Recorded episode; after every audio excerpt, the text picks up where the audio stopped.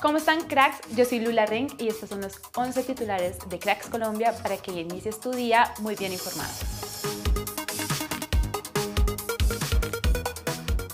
Con goles de Juan Ortegón y Linda Caicedo, nuestra sele femenina venció a México 2-1 en el Mundial Sub-17 y se clasificó como primera de su grupo. Con esta victoria, la Sele se clasifica por primera vez en la historia a los cuartos de final del Mundial de esta categoría. La otra selección clasificada fue España, que venció a China. Tras el encuentro y la histórica clasificación de nuestra sele, el técnico Paniagua comentó esto del gran logro de nuestra selección. La historia la están haciendo hace rato las escuelas de fútbol, la gente que ha trabajado con las uñas el fútbol femenino. Hay que agradecerle al FCF y a la DiFútbol porque su apoyo ha hecho crecer el fútbol femenino. Es un premio para cada escuela de Colombia porque son los que han formado y sacado a estas jugadoras.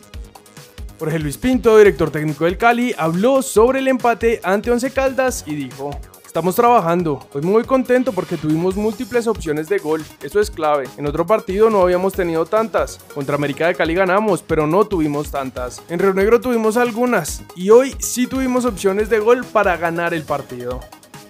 Iago Falque y Daniel Mosquera marcaron los goles de la victoria del América 2-0 ante Alianza Petrolera y se puso noveno en la tabla muy cerca de clasificar a los cuadrangulares.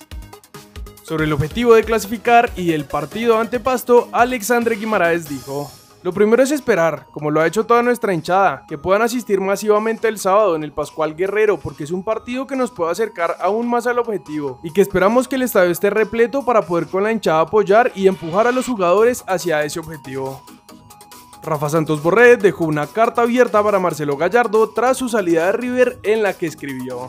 Marcelo Gallardo para mí fue un entrenador de lo más importante en mi carrera, si no el más importante, porque me recibió en un momento crucial de mi carrera, en el cual estaba para potenciarme mucho o para perder mucha más confianza que no había tenido en mi primer paso en Europa. En entrevista con Caracol Radio, Álvaro Montero desmintió los rumores de un mal ambiente dentro de Millonarios. Si tiene algo este grupo es que es muy unido, tiene un muy buen líder como es Maca, que le presta atención a todos los aspectos que genera ser capitán, y más porque ama y vive el día a día en el club. Después de ahí las personas pueden decir lo que quieran, que internamente estamos blindados. No me voy satisfecho porque uno siempre quiere algo más, pero esas fueron las normas y las palabras que me dijeron desde un principio cuando tomé el grupo. Fueron las palabras de Pedro Sarmiento luego de salir del Banco de Nacional por la llegada de Autori.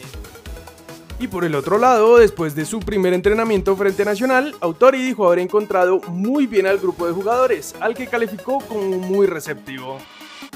Esto dijo Roberto Peñalosa, asistente técnico del Junior, sobre la derrota del equipo tiburón ante Envigado. Tuvimos la posesión del balón siempre, pero ellos fueron eficaces. En todo el partido tuvimos 10 remates y ellos 8. No es que no los hayamos controlado, es que no tuvimos eficacia.